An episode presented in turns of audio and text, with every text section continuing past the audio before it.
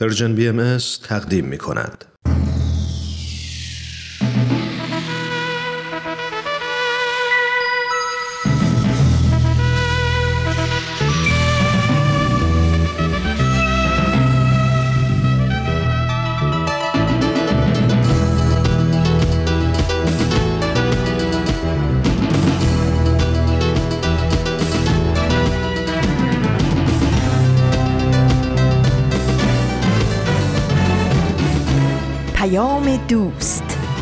برنامه ای برای تفاهم و پیوند دلها.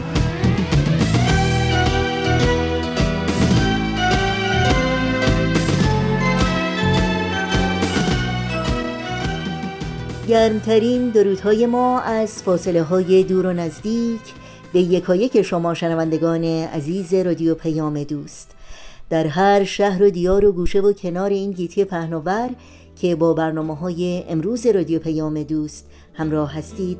امیدواریم تندرست و ایمن و برقرار باشید و روز خوب و پر امیدی رو سپری کنید.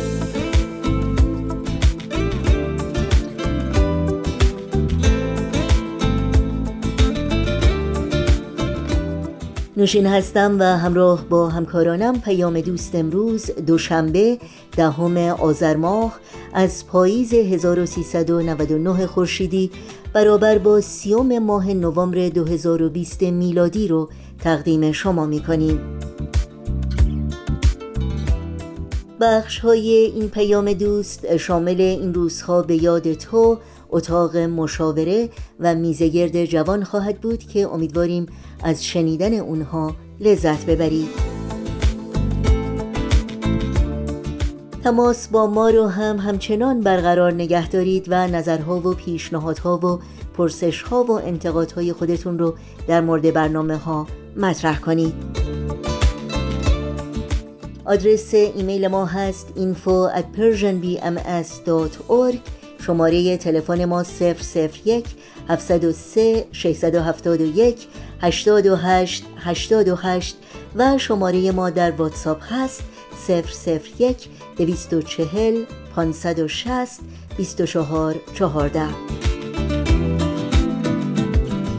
در شبکه های اجتماعی هم برنامه های رادیو پیام دوست زیر اسم Persian BMS در اختیار شماست. اطلاعات کامل راه های تماس با رادیو پیام دوست اطلاعات برنامه ها و همینطور پادکست برنامه ها رو می‌تونید در صفحه تارنمای سرویس رسانه فارسی باهایی www.persianbahaimedia.org جستجو کنید.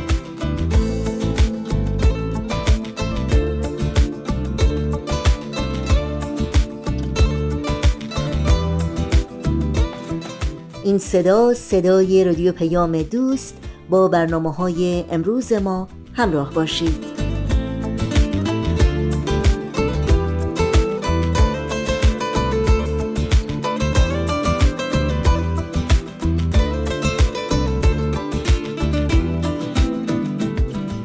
و ما این روزها ما شاهد تداوم فجایع بیشمار نقض حقوق بشر در ایران هستیم.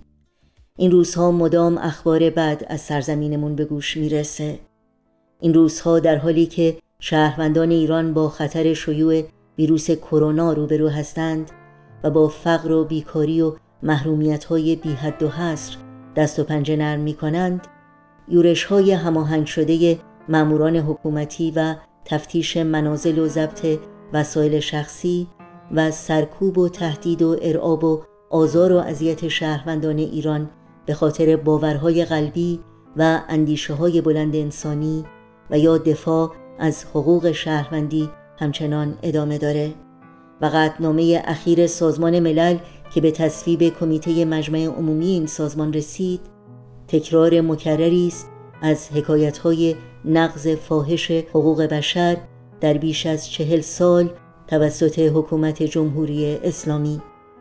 اما باید گفت همزمان همه این حکایت ها شاهدی است زنده از بیداری وجدان ها و از شهامت و استقامت و عزم راسخ انسان ها از اینکه شهروندان ایران نه تنها ناامید و معیوس نیستند بلکه اطمینان دارند که سرانجام حق و حقیقت آشکار خواهد شد و نور عدالت و راستی و صداقت نه تنها ایران زمین بلکه تمام جهان رو روشن خواهد کرد.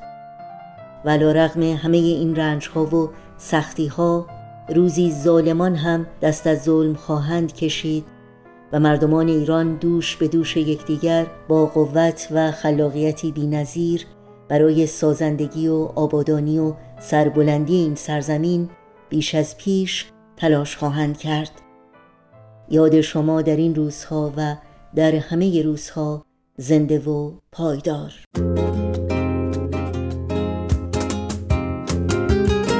یوسف گمگشته باز آید به کنان. غم مخور غم مخور. کلبه احزان شود روزی گلستان. غم مخور غم مخور. این دل غم دیده حالش به شود. دل بد مکن. این سر شوریده باز آید به سامان. غم مخور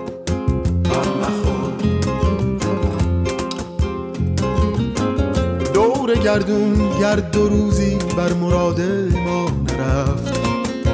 غم مخور. دائما یکسان نماند حال دوران. غم مخور غم مخور. گرچه منزل بس خطرناک است و مقصد هم خب بس بعید. هیچ راهی نیست کان را نیست پایان. غم مخور هی مشو نومید. چون واقف نی از سر غیب. غم مخور باشدن در پرده بازی های پنهان غم مخور. یوسف گمگشته باز آید به کنان غم مخور. غم مخور. کلبه احزان شود روزی گلستان غم مخور. شنوندگان عزیز رادیو پیام دوست برنامه ها رو با بخش دیگری از مجموعه اتاق مشاوره ادامه میدیم.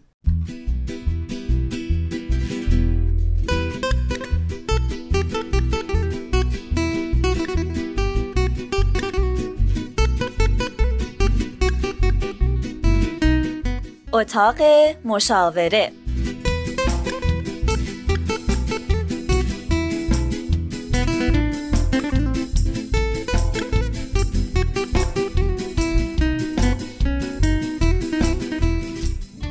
دوستان عزیز سلام. نوید توکلی هستم و اینجا اتاق مشاوره است. دوازدهمین قسمت اتاق مشاوره رو طبق معمول با یک داستان شروع می‌کنیم و بعد برمیگردیم و مشاوره های کارشناس برنامه رو میشنویم.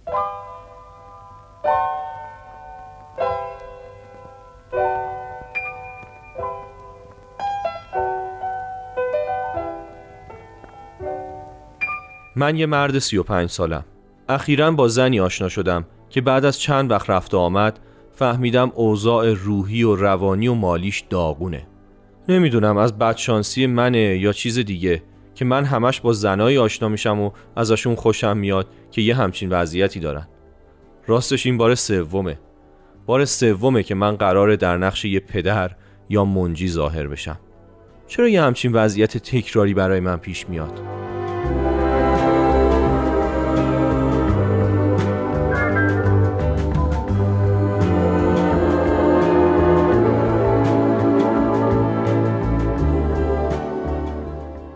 خب دوستان عزیز داستان امروز رو هم شنیدید. داستانی که موضوع ویژه و خاصی داشت. راست شخصا بی صبرانه منتظرم توضیحات کارشناس برنامه رو در این مورد بشنوم. خانم وحید خوش اومدید و در خدمتون هستیم. خیلی متشکرم. درود بر شما و شنوندگان عزیز. خوشحالم که این مورد مطرح شده. به نظرم یک جور اعتیاده. یعنی من این اصطلاح رو بهش میدم. اعتیاد به نجات دیگران. انگار که این آقا نیاز داره که احساس قوی بودن و قدرت داشتن بکنه. احساس مهم و برتر بودن مورد نیاز بودن. در واقع این که میگه تکرار میشه خیلی خوب آگاه به این قضیه که با رابطه با چنین زنان به قول خودش قربانی یا در هم شکسته در واقع روی اونها به نوعی مسلط میشه و اوضاع رو کنترل می‌کنه. خودش رو به خودش ثابت می‌کنه. اصلا جذب چنین آدمهایی میشه یعنی آدمهایی درمونده آدم های ضعیفتر. تا اینکه این تفاوت سطح خودش با اونها رو متوجه بشه. آشکارا به خودش نشون بده و ثابت بکنه. در این مورد خبر خوب اینه که متوجه شده و در واقع ازش خسته شده دنبال راهکار میگرده. به محض اینکه ما متوجه مشکل میشیم یعنی که دست از انکار برداشتیم. پذیرفته ایم و حالا تازه می‌تونیم شروع کنیم به کمک گرفتن تجزیه و تحلیل کردن شخصیت خودمون و این لحظه لحظه آغاز بهبودیه. پس این تا اینجا یه امتیاز خوب. راستش این اعتیاده رو تا حالا نشنیده بودم. اعتیاد به احساس خود برتربینی یا نجات مثلا؟ بله نجات دیگران. جالبه. خب راهکارا رو بفرمایید. به نظر من اینجور آدم ها یه کار نیمه تمامی در دوران کودکیشون دارن. چون مشکل برمیگرده به نوع شخصیتی که درش رشد کردن و برای خودشون ساختن دیگه. اینا می‌خوان در واقع اون کودک درونشون رو که یک روزی می‌خواسته پدر یا مادر درموندهش رو نجات بده و نتونسته حالا راضی بکنن. این نوع ترحم به قربانیه ترحم به فرد ضعیفه و کاملا با عشق که باید توی یه رابطه بزرگ سال سالم وجود داشته باشه فرق می‌کنه. و بالاخره یه روزی متوجه میشید که شما نقش والد رو پیدا کردید. یعنی مدام شما مراقبین مواظبین می‌خواین حمایتش کنید. شروع می‌کنین به کنترل کارهاش براش برنامه ریزی می‌کنین شما براش عذر رو بهانه میارین که همه جا خوب جلوش بدین. و چون خودتون نقشا و کارهای دیگه هم دارین تو زندگیتون رفته رفته خسته میشین. بعد از اینکه ناجی بودین اومدین نجات بدین تبدیل میشین به قربانی. یعنی از نقش ناجی به قربانی میفتین. این یه سیکل باطلی رو برای شما شروع می‌کنه. حالا شما خودتون اسیر رو درمونده و خسته می‌بینین. به دام افتادین. هم دلتون می‌خواد از این دام رها بشین ترکش کنین و از طرف دیگه هم احساس گناه می‌کنین. مبادا با ترک کردنش من هم به صدمه بزنم و هم در داغون ترش بکنم. ولی ناگزیرید به ترک کردنش چون این چرخه دیگه قابل تداوم نیست. نمی‌تونید این کارها رو تا ابد ادامه بدین. اصلا از این ضعف اون دیگه خوشتون نمیاد. یه جوری به انزجار داره کشیده میشه این رابطه.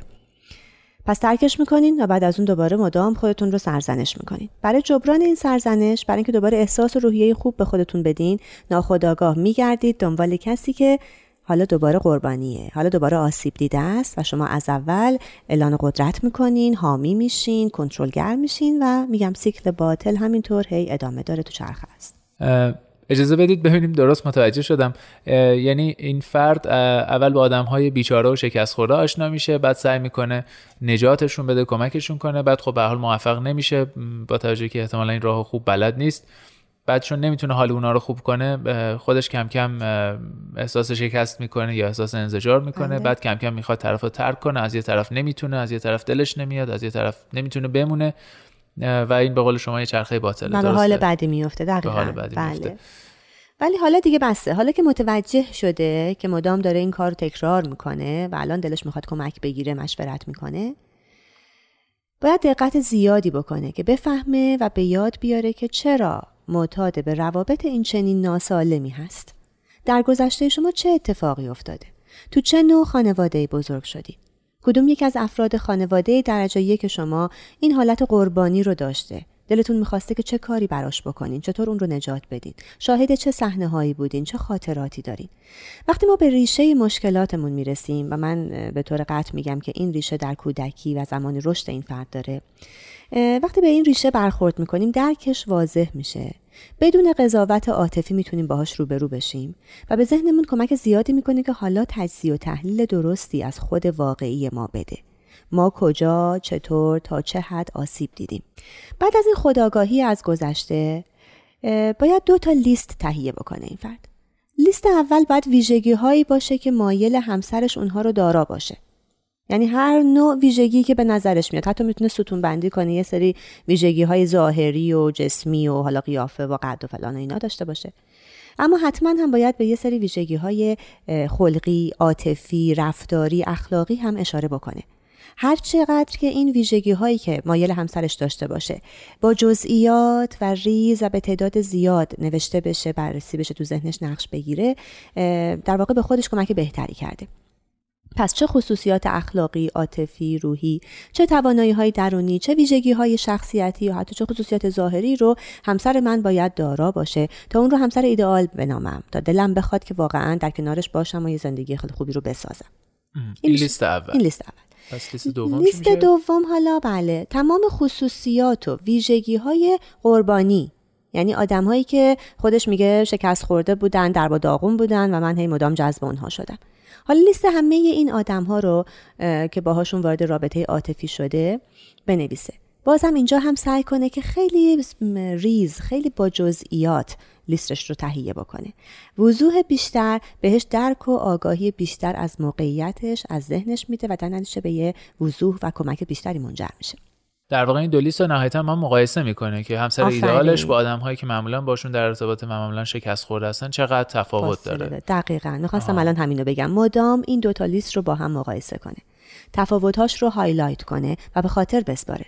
حتی من توصیم در این مورد اینه که چند تا نسخه ازش تهیه بکنه و جاهای جلو چشم بذاره. تو داشبورد ماشین تو کیف پولش رو آینه حمام بچسبونه رو در یخچال بزنه. هر جا که بتونه چندین و چند بار در طی شبانه روز ببینتش و این دوتا لیست رو با هم مقایسه بکنه یه جایی رو تیک بزنه جایی رو highlight کنه تو ذهنش در واقع این رو ملکه بکنه.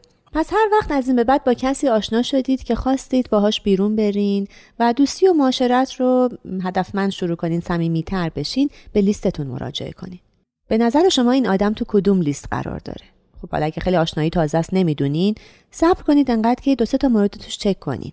نشانه ها رو بگردید پیدا کنید. ویژگی هاش رو بشناسین بعد قضاوت کنید تو کدوم لیسته؟ حالا تصمیم می‌گیرید. مسلما دنبال اون لیستی که آدم های قربانی توشن ویژگی های خاص قربانیه نمی‌خواید برید دیگه. بنابراین این معاشرت رو یا محدود می‌کنید یا کات می‌کنید. پس همیشه این لیست جلوی نظرتون هست توی ذهنیتتون هست و از این به بعد آگاهانه انتخاب و معاشرت می‌کنید. خیلی ممنون خانم وحید. وقتشه که یه استراحت بکنیم. بعد برمیگردیم.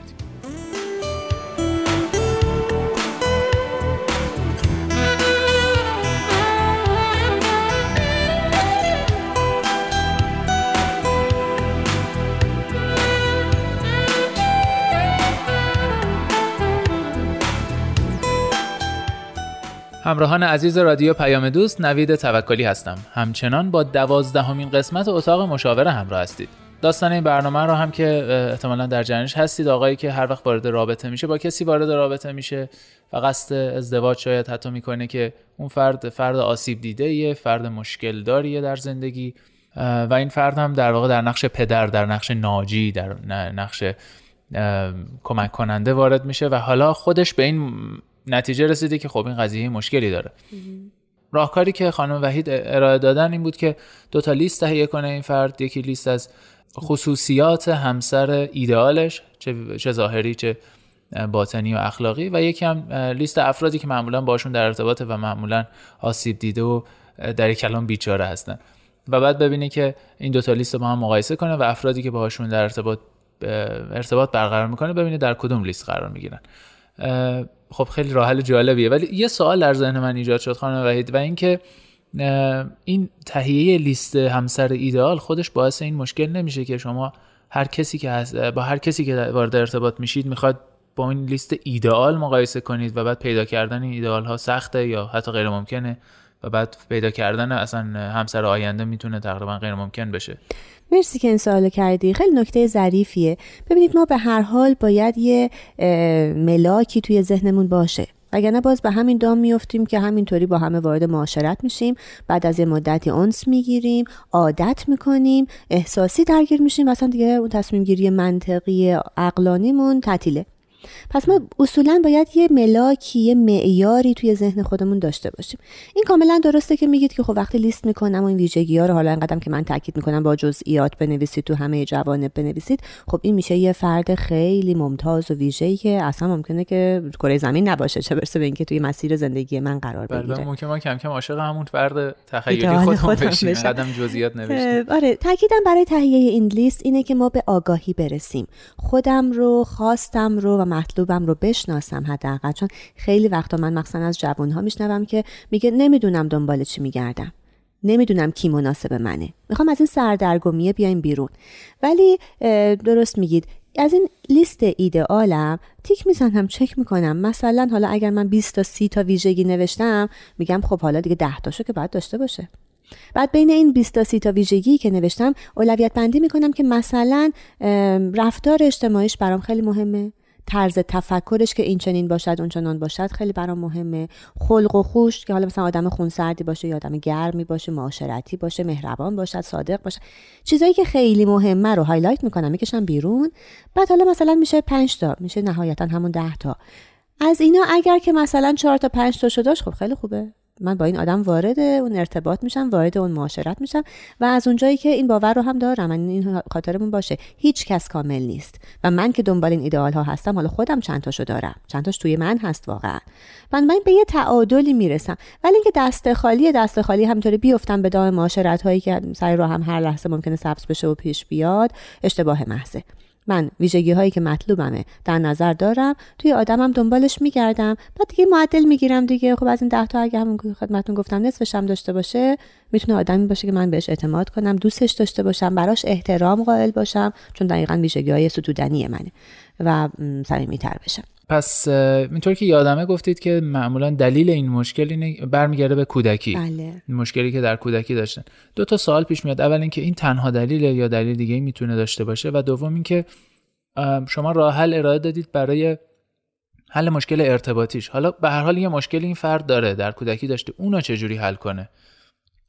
اشاره کردم که باید یه خودکاوی عمیقی انجام بده و برگرده به نوع خانواده که درش رشد کرده و حالا شخصیت هایی که دور برش بودن پدر مادری که داشته چطور بودن چطور با او رفتار کردن کدومشون این حالت ضعف و بیچارگی و قربانی رو داشتن.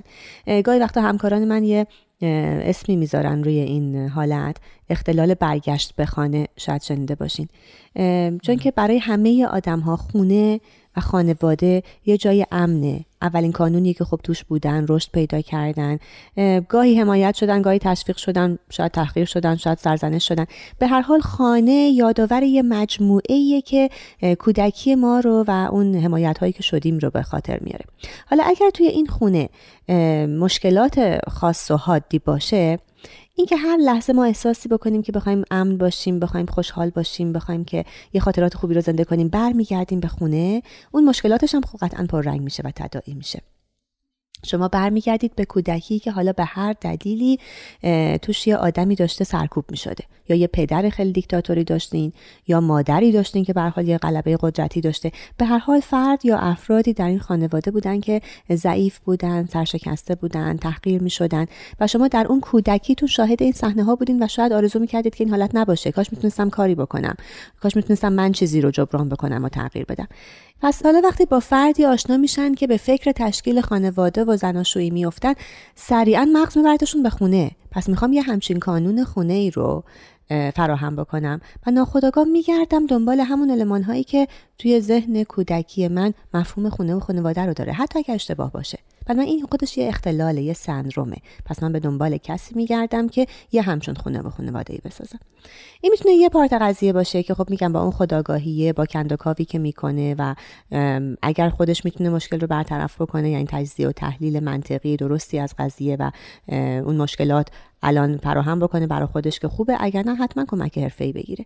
یه قسمت دیگه قضیه می‌تونه آسیب هایی باشه که حالا فرای اون کودکی در اون خانواده بهش وارد شده. آدمیه که خیلی شاید موفق نبوده خیلی اعتماد به نفس بالایی نداره و الان در دنبال کردن این چنین رابطه هایی که یک طرف خیلی سرشکسته و خیلی ضعیفه خودش رو می‌خواد اثبات کنه. اون اعتماد به نفس در هم شکسته و نداشتش رو می‌خواد ترمیم کنه. حداقل به خودش می‌تونه و به اون فرد نشون بده که من قدرتمندم من توانا من حمایت می‌کنم من برنامه ریزی می‌کنم من کنترل می‌کنم. منتها چون این حالت برخواسته از شخصیت سالم نیست یه جایی این وسط ها در هم میشکنه. همطور که خدمتون گفتم از حالت ناجی و حامی و آدم برتره میفته به قربانی. خسته میشه زده میشه منزجر میشه نمی‌تونه رهاش کنه چون احساس گناه می‌کنه نمی‌تونه تو اون رابطه بمونه چون حالت انزجار رو نفرت می‌کنه خسته شده دیگه. یه آدم سردرگمی که به اینجا می‌رسه که این قصهش رو اینجوری برای ما تعریف می‌کنه.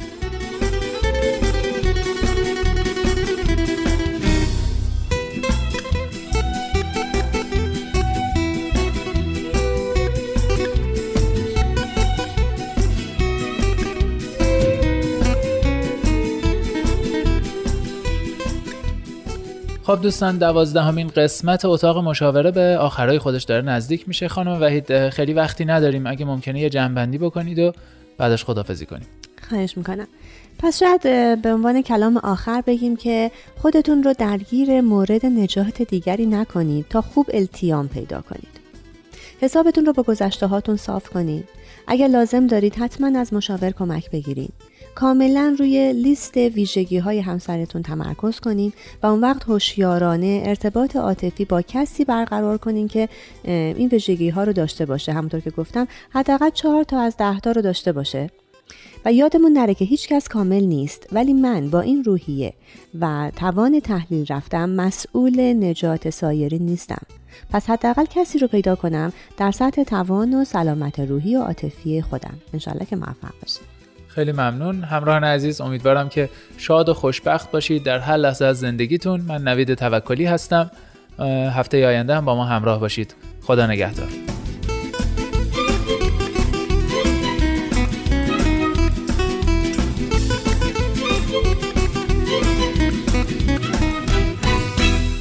با برنامه اتاق مشاوره از رادیو پیام دوست همراه بودید. این برنامه و همه برنامه های ما رو می‌تونید در شبکه های اجتماعی فیسبوک، یوتیوب، SoundCloud، اینستاگرام و تلگرام زیر اسم ام اس دنبال بکنید و مشترک رسانه ما باشید و اگر این برنامه ها رو دوست داشتید به اونها امتیاز بدید. آدرس تماس با ما در پیام رسانه تلگرام هست at Persian BMS contact.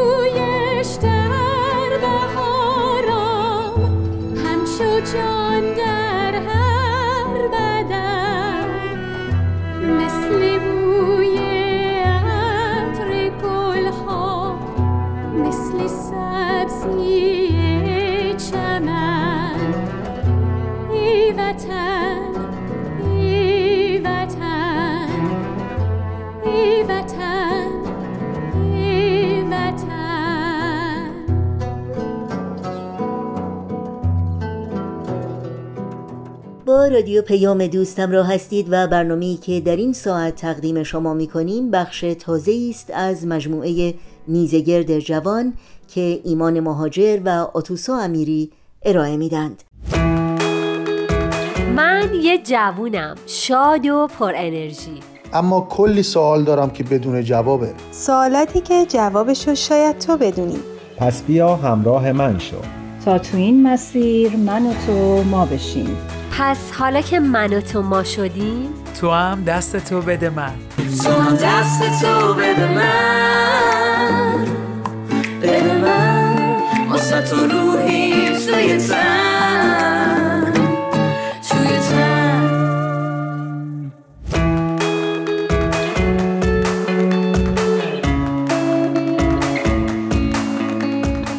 اینجا میزگرد جوانه من ایمان مهاجر هستم. به همراه همکارم آتوسا امیری.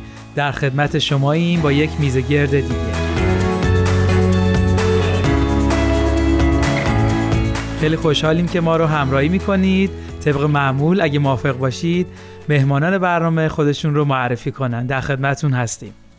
درود من نبیل هستم. 23 سالمه. وقت بخیر شادلین هستم. خیلی خوش آمدید دوستان عزیز به برنامه میزگرد جوان. خیلی خوشحالیم که دوتا از جوانان عزیز رو دعوت کردیم به این میزگرد تا بتونیم باشون به مشورت و تبادل نظر بپردازیم. خب ایمان جان ازتون خواهش می‌کنم که سوالو از مهمانان برنامه بپرسید. بله ما امروز می‌خوایم درباره این صحبت بکنیم که برای یک جوون کار مهمتر هست یا تحصیل. ممنون میشم که شروع بفرمایید. مرسی. به نظر من هر دوتاشون دوتا مقوله هستن که باید همیشه با همدیگه باشن. یعنی معمولا کسایی که کار می‌کنن مثلا قبلش باید حتما یه تحصیلاتی رو داشته باشن یا یه دانشی رو نسبت به کاری که دارن انجام میدن باید داشته باشن. و کسایی هم که تحصیل می‌کنن وقتی تحصیل می‌کنن بعدش باید در عرصه عمل برسوننش. یعنی نمی‌تونه که فقط تحصیل خالی باشه و بعدش هیچ چیزی و اینکه کسی که تحصیل می‌کنه باید حتما به این فکر باشه که من این تحصیلی رو که دارم انجام میدم چجوری عملیش بکنم چجوری تو دنیای واقعی بیارمش. تا قبل از این قضیه تا قبل از اینکه تحصیلش تموم نشده هر چیزی که داره می‌خونه روی کتاب هست و به صورت تئوری. یا مثلا یه نفر بالای سرش باشه هیچ و خودش تنها نمی‌تونه انجام بده. و کسایی هم که کار می‌کنن باید قبلش یه دانشی رو کسب بکنن. مثلا توی ایران ما اینجوریه که افراد مثلا کلاس فنی حرفه‌ای رو میگذرونن. یا توی کشورهای دیگه اونا هم همینطور باید یه دوره تئوری رو بگذرونن. مرسی. خیلی عالی بود. ممنون. نبیل جان. شادین جان در خدمت شماییم دقیقا منم همین نظر داشتم. خواستم بگم که هر کسی هم که حتی براش کار اهمیت داشته باشه برای هر کار کوچیکی هم که بخواد انجام بده باید علم و مهارت اون کار کسب کنه در مرحله اول.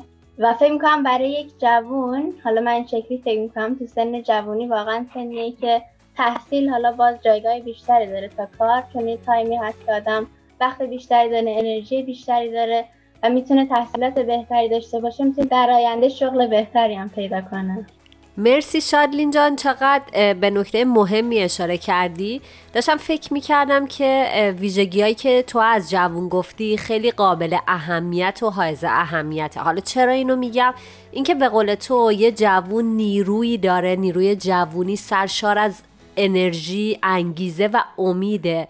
و مسلما موقعی که اون زمان به این فکر کنه که کدوم یکی از این دوتا مهمتره می‌تونه به این مسئله پی ببره که این دوتا مثل دوتا خط موازی هن که در آخر هیچ وقت همدیگر رو قطع نمی‌کنن اما مکمل همدیگر. مثلا اگر که تحصیل رو انتخاب کنه چون آگاهیش و بینشش و مطالعهش بیشتر از قبل میشه به قول تو می‌تونه تمام استعدادهای بلفلش رو تبدیل به استعدادهای بلقوه کنه و اون مهارت می‌تونه در آینده برای انتخاب شغل بهش خیلی کمک کنه. خیلی ممنون. منم اگه بخوام تکمیل بکنم صحبت های همه عزیزان و منم با همه موافقم که کار و تحصیل موضوعی نیستن که حتی بخوایم اونها رو جدا بکنیم و بخوایم به یکیشون اهمیت بیشتری بدیم و به یکی کمتر. چون هر دوی اینا باعث میشه که یک انسان به یک راحتی و به یک ترقی و موفقیت برسه. هر کدوم رو از فرد بگیریم در مسیرش می‌تونه با سختی مواجه بشه.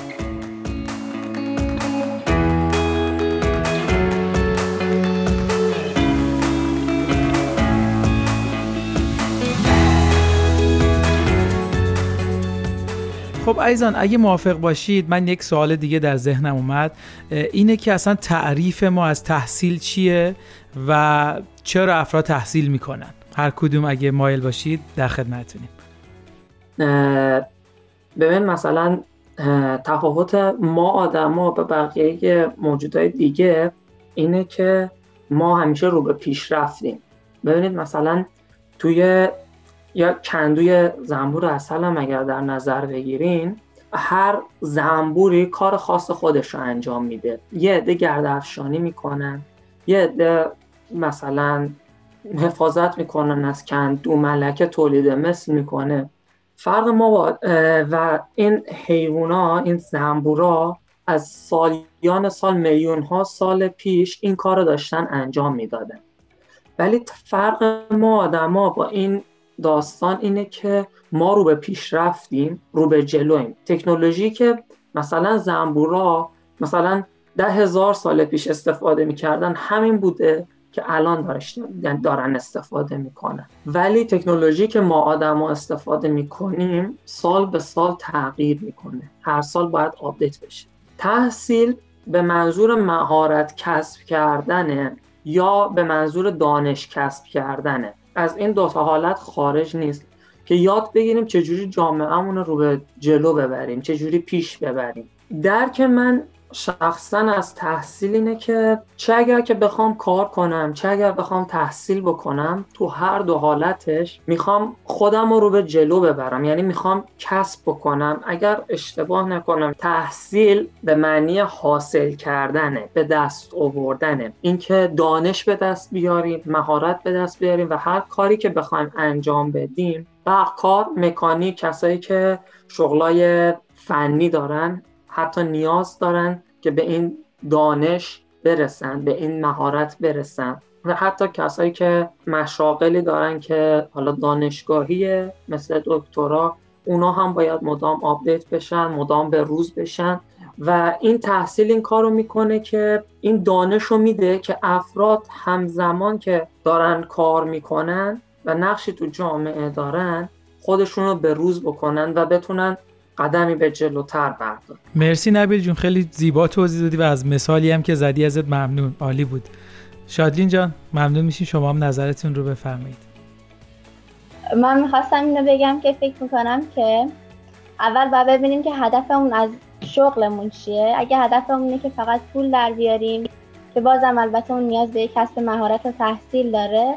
حتی اگه هدفمون اینه که بخوایم به جامعهمون خدمت کنیم اول از اینکه باید یک کسب مهارت پیدا کنیم که چجوری اون شغلمون رو انجام بدیم و اون تحصیله می‌تونه حتی این باشه که یک کسب آگاهی از جامعهمون داشته باشیم به مشکلات جامعه پی ببریم که بتونیم برای اون راه حلی پیدا کنیم و در کنار اونم با مهارت رو کسب کنیم که بتونیم اون راه حل رو عملی کنیم. مرسی خیلی عالی بود خیلی قشنگ هدف هر کدوم رو باز کردی. من خیلی دیدگاه جدیدی برام حاصل شد که فقط تحصیل و کار نمیشه برای پول درآوردن باشه بلکه همونطور که شما توضیح دادید می‌تونه اهداف دیگه هم داشته باشه. عالی بود. آتوسا جان. وقتی که شما عزیزان داشتین صحبت می‌کردید من داشتم فکر می‌کردم که شاید تحصیل رو بشه داشتن روحیه یادگیری هم یاد کنیم ازش. مثلا اینکه من با تحصیل به قول نبیل عزیز می‌خوام یه چیزی رو به خودم اضافه کنم. چیزی که تا الان نداشتم. یک آموزش یک یادگیری که به قول شادلین جان بتونم نگاه کنم به مسائل جامعه یک چشم انداز بهتر داشته باشم یه چارچوب فکری که نه تنها به نفع خودم فکر کنم و دنبال راه حل باشم بلکه کمک کنم که جامعه سالمتری داشته باشم. و خب اون تحصیل همون افزایش آگاهی و بینش و دانش ماست که اون روحیه یادگیری بهش کمک می‌کنه که ما همچنان پویا باشیم و ناشناخته ها و نمی‌دونم های زیادی رو که داریم با مطالعه با پیدا کردن حقیقت با جستجوی یک سری سوالات به جوابش برسیم ایما شما چی فکر می‌کنی؟ شما فکر می‌کنی که تحصیل و چطوری میشه معنا کرد؟ من با همه صحبت که شد کاملا موافقم. فقط می‌خوام این دیدگاه رو اضافه بکنم. جایی میخوندم که در اصل اینطوری بیان کرده بود اگه می‌خواید موفق بشید در هر مسیری سعی کنید متخصص باشید. و این تخصص تنها زمانی حاصل میشه که شما بتونید مهارت کسب بکنید. و این مهارت از طریق آموزش و یادگیری ایجاد میشه که این آموزش و یادگیری روش ها و مدل های مختلف داره که همه ما می‌تونیم از اون استفاده کنیم. من تعریفی که می‌تونم از تحصیل کنم شاید این باشه که همه عزیزانم فرمودن کسب مهارت و یادگیری.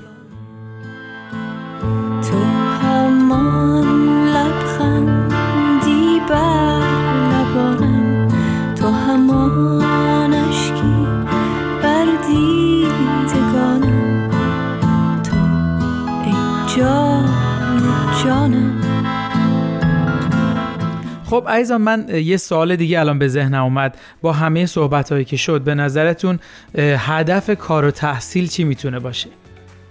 من فکر می‌کنم هدف اصلی زندگیمون خدمت به بشریت و اینکه ما بتونیم برای جامعهمون مفید باشیم.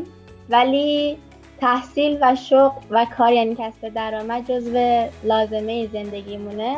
ولی این دوتا باید در موازات زندگی معنویمون رشد کنن. مرسی خیلی عالی بود. نبیل جان. منم کاملا با شادین عزیز موافقم و به نظر من که تحصیل و کار و زندگی معنویمون باید با هم دیگه همراه مرسی ازتون. منم مثل شما فکر می‌کنم به اینکه واقعا تحصیل و کار در اصل جایگاه و فضایی رو برای ما ایجاد می‌کنه که ما بتونیم اون فضیلت ها و صفت های درونی یک انسان رو پرورش بدیم و اونها رو در مسیر زندگیمون استفاده بکنیم تا بتونیم در جامعه مفید واقع بشیم. مرسی ازتون. خب ایمان جان اگر که اجازه بدید من بله. می‌خوام حسن ختام برنامه یه سوال رو مطرح کنم که مهمانان عزیز بهش جواب بدن بسیار. و اونم اینه که خب ما مسلما افراد زیادی رو در کنارمون داریم که خب تمایل دارن که تحصیل کنن اما بنا به شرایطی این اتفاق نمیفته حالا یا از لحاظ مالی مسئله دارن یا اینکه شرایط کار کردن براشون فراهمتره و مجبور میشن که کار کنن.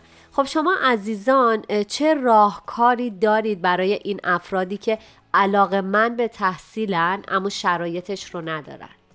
تحصیل کردن خوندن یک کتابم من تحصیل می‌دونم شخصا. یعنی شما اگر یک کتاب رو برداری و شروع کنی به خوندن انگار تحصیل کردی. فرقی نمی‌کنه که تو چه زمینه ای دارن کار می‌کنن. مهم اینه که افراد کسب دانش بکنن.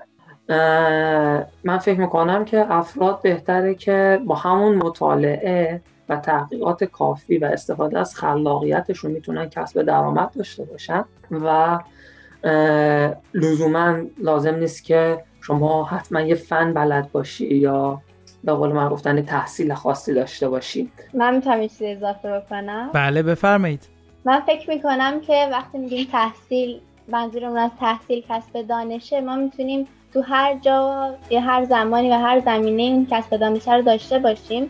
حتی حتی وقتی تو خونه هستیم تو محل کارمون می‌تونیم از آدمای دور و اطرافمون چیزای زیادی یاد بگیریم. اونم به نظر من یک نوع تحصیله. خب خیلی ممنون از عزیزان ممنون از همراهیتون. خیلی لطف کردین که با ما همراه بودید. مرسی منم به نوبه خودم ازتون تشکر می‌کنم. هم از مهمانان عزیز برنامهمون که تشریف آوردن و یادگیری هاشون رو با ما به اشتراک گذاشتن. هم از شما شنوندگان عزیز برنامه که مثل همیشه ما رو همراهی و حمایت می‌کنید. خب مهمانان عزیز خیلی خوش آمدید. وقتتون بخیر. سالم و با انرژی باشید. مرسی. دست شما درد کنه ممنون از برنامه خوبتون. ممنون از دعوتتون. خدا نگهدار. مرسی از شما. خدا نگهدارتون. بله مرسی. خب فکر می‌کنم نوبت شنوندگان عزیزمون باشه که به این سوال جواب بدن که کار مهمتر هست یا تحصیل. مرسی که ما رو همراهی می‌کنید. شما می‌تونید میزگرد جوان و تمامی برنامه های Persian BMS رو در تمامی پادکست خوان ها دنبال کنید. همچنین می‌تونید از طریق فیسبوک، اینستاگرام و تلگرام Persian BMS نظراتتون رو برای ما منتقل کنید. بازم از همراهیتون ممنونیم. شاد و پیروز باشید. وقتتون بخیر. شنوندگان عزیز امیدوارم از همراهی با برنامه این هفته میزگرد جوان لذت بردید. توجه داشته باشید که لینک همه برنامه های رادیو پیام دوست پادکست برنامه ها و اطلاعات راه های تماس با ما در صفحه تارنمای سرویس رسانه فارسی باهایی در اختیار شماست.